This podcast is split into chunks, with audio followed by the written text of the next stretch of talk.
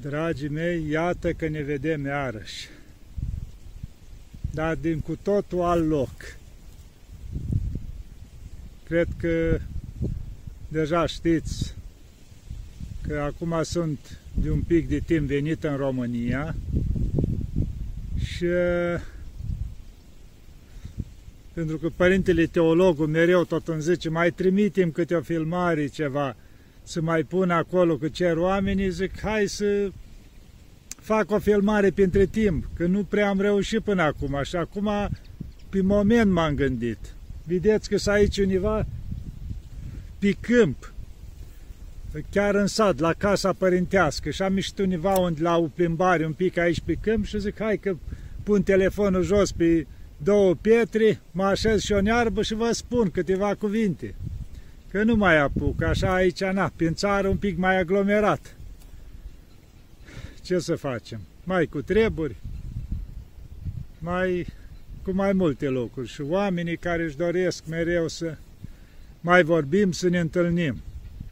Da, vedeți aici în spate, nu știu cât vedeți, că eu am pus telefonul așa, ce se mai vede în spate, cumva un delișor mai departe, mă va, vă mai vorbeam eu, unde ne mai jucam cu Sania, cu schiurile, adică toate câmpurile astea sunt locurile copilăriei. Și acum îmi mai place pe aici, mai am un drumușor unde mă plimb. Seara, când mai ajung aici în zona părintească, și chiar pe un drumușor de ăsta, pe unde au oamenii ogoarele, fiecare, cu porumb, cartofi, grâu, de toate să fac aici.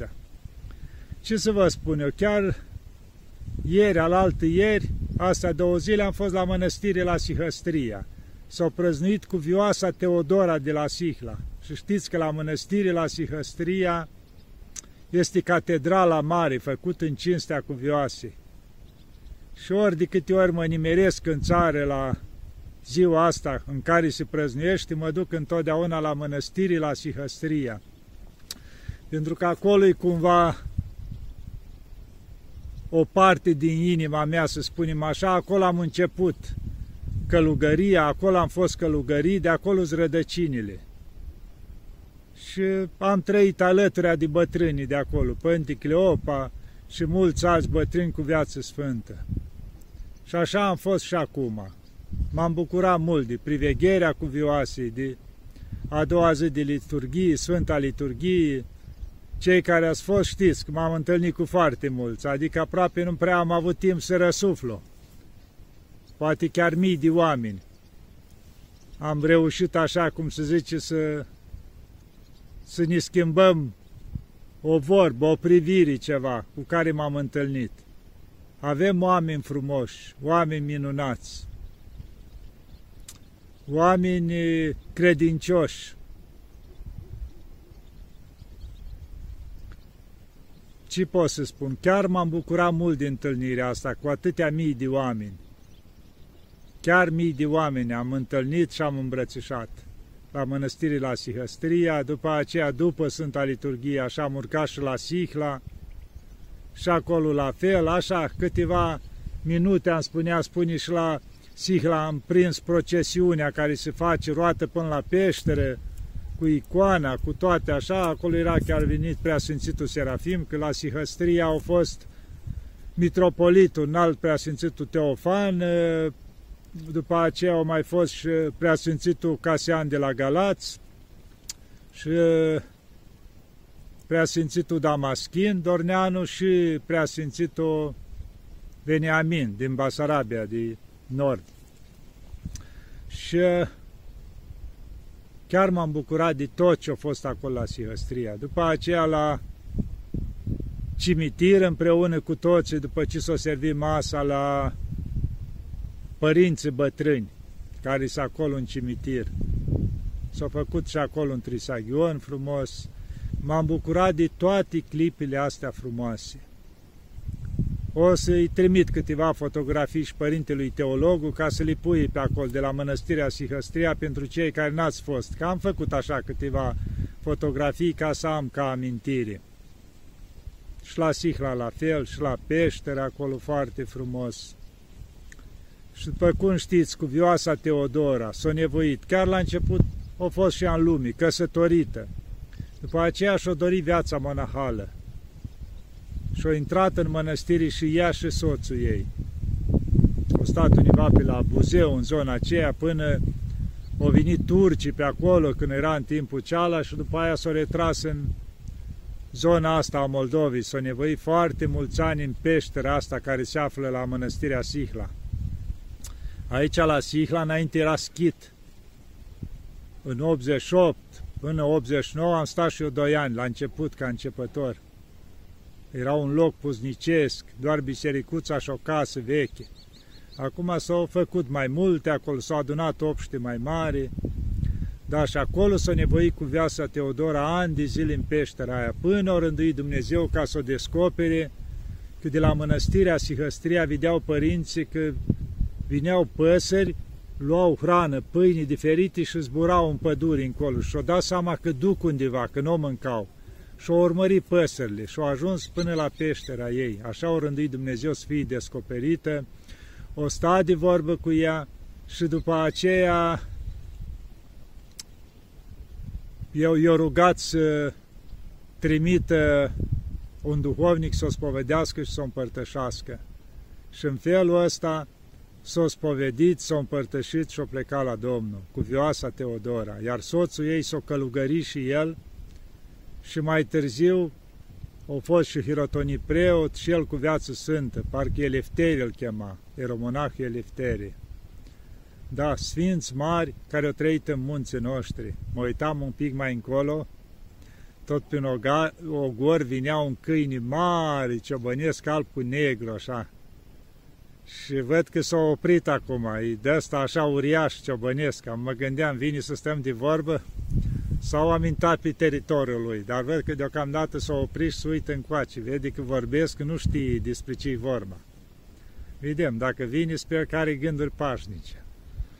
Da, că pe aici mai sunt oameni, mai au oi, mai sunt așa și atunci mai sunt și câini mari. Da, și alt lucru, să nu uităm că suntem în postul Maicii Domnului.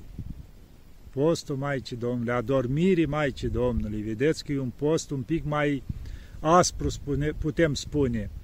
În ce fel mai aspru? Adică se aseamănă cu postul Paștelui, a adormirii Maicii Domnului. Nu-i lung, două săptămâni dar se dezleagă la pește doar de schimbarea la față, o singură dată, în restul, în afară de sâmbătă și duminică, se încearcă, dacă se poate, să mănânce fără ulei. Pentru Maica Domnului, în cinstea ei și pentru folosul nostru, că știm cu toții că Maica Domnului e legătura noastră cu cerul. Da, dragii mei, Maica Domnului, adică am putea spune că fără Maica Domnului nu că am fi mult mai săraci, dar am fi săraci cu totul.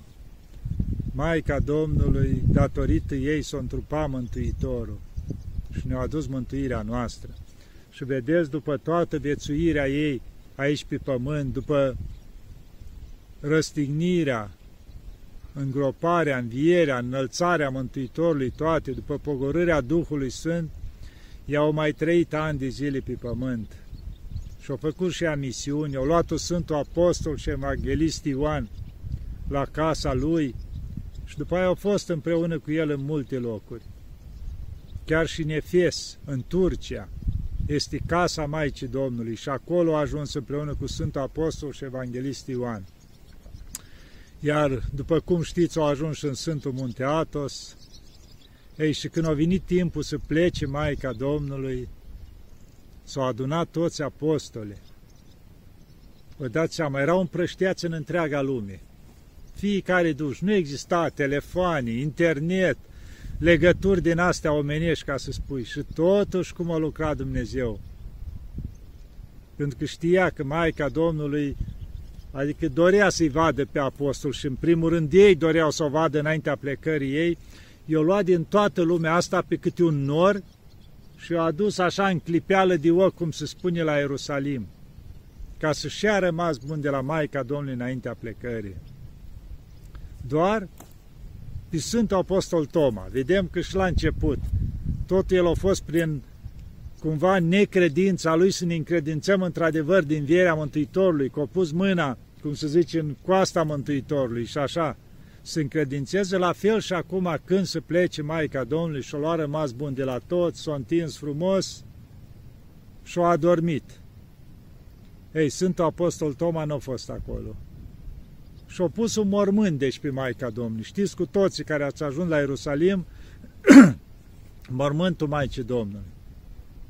Ei, și după punerea mormânt, a ajuns și Sfântul Apostol Toma, să spunem așa, adică l-a adus norul, dar mai târziu.